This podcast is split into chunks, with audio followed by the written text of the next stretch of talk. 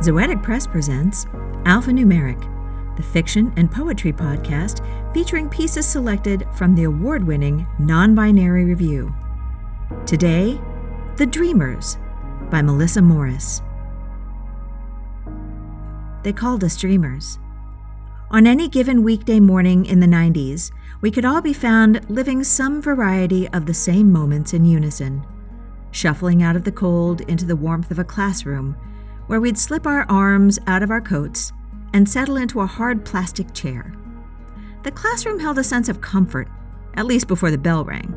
The space was alive with chatter, the walls adorned with a familiar smattering of construction paper letters, finger paintings, and glossy posters of the solar system and the human body. At age 10, my awareness of the world around me had begun to prickle in a way it hadn't in my early childhood. I was aware of my spot in the middle of the classroom and of my comfortable rank in the social hierarchy of Washington School.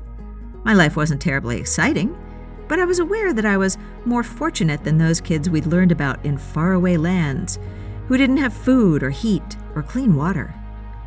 I was just grasping the concept of my place in the world, of who I was as a person. In fifth grade, I knew little of my own uniqueness that what stood out about me was my bright red hair, on which adults loved to comment, much to my dismay. And I'd recently become aware of the fact that my stomach clenched the moment Ms. Caldwell took her place in front of the classroom and began the day's lesson. While her kind voice expertly picked up where she'd left off the previous afternoon, I poured my energy into narrowing in on her words, grasping for meaning but the periodic chart looked like hieroglyphs, the multiplication tables, too. Though we'd been studying them all week, each day I felt the concepts slip further from my grasp. Each time we moved on to a new subject, I felt a swell of relief. I would get this one. I would really focus on every word Ms. Caldwell said. This time, I'd not only understand, I'd soar to the top of the class. This time, my name would be on the honor roll alongside those of my friends. I vowed to finish my homework on time and turn it in the next day. This time, I wouldn't dig through my bag to retrieve a wrinkled sheet of notebook paper scrawled with half answered questions, my face aflame with embarrassment. I narrowed my gaze and fixed my ears on the words Ms. Caldwell spoke. Lead. Remember it with peanut butter. PB. Peanut butter. I could remember that. I had this. Melissa, are you with us? Miss Caldwell's voice severed my thoughts, and I scrambled to ground myself. I am here. Melissa, March 11th, 5th grade. We're reviewing the periodic table of elements. The faces of the other students turned in my direction, and a wave of shame gripped me. The projector had been switched on, an image I didn't recognize now aglow against the whiteboard. The other students had scribbled notes. My page remained blank in front of me. Come see me after class, Ms. Morris, Ms. Caldwell said with a bite at the end when she spoke my name. Miss Caldwell turned back to the lesson, her voice remaining even, as if she hadn't just issued me a death sentence. And I hated her in that moment, just as I hated the counselor my parents had taken me to at Ms. Caldwell's suggestion. I hated the scolding I'd receive when I got home if Ms. Caldwell called my mom. I don't understand it. You're smart. You're just such a daydreamer. You need to learn to focus. The words had spilled from so many lips, they now held no meaning. One floor down, I knew my brother sat in his third grade classroom, but he wasn't dreaming. His behavior had been far more severe, disruptive even, and had required intervention. While I went to a counselor, he'd been sent to a therapist. An orange bottle had appeared in the kitchen, and each morning our mother doled out a tablet with his breakfast.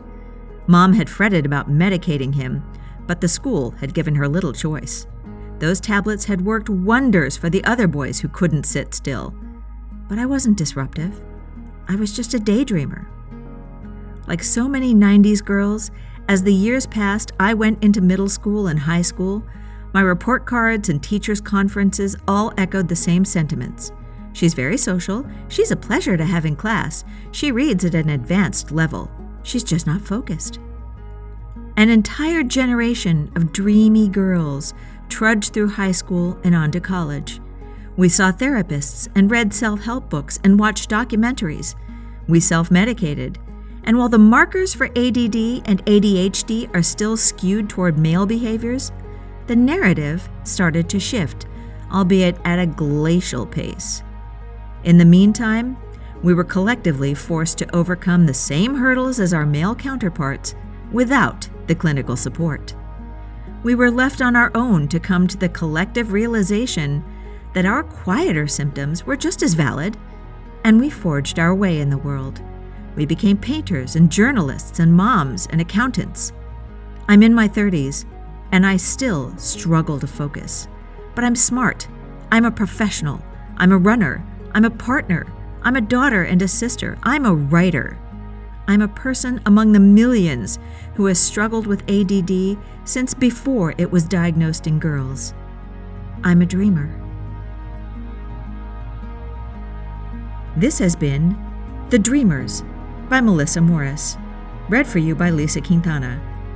Our music was Es war einmal by my dear fan, provided by Pixabay.com.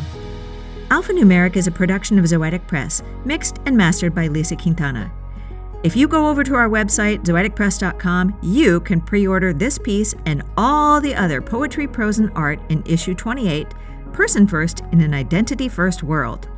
If you pre order now, you get 20% off. Or you can get any issue of Non Binary Review, because they're all great. If you like the podcast, please subscribe, rate, review. It helps other folks find our podcast, and it makes us daydream about you in the office. Non binary review, because humans are hardwired to tell stories.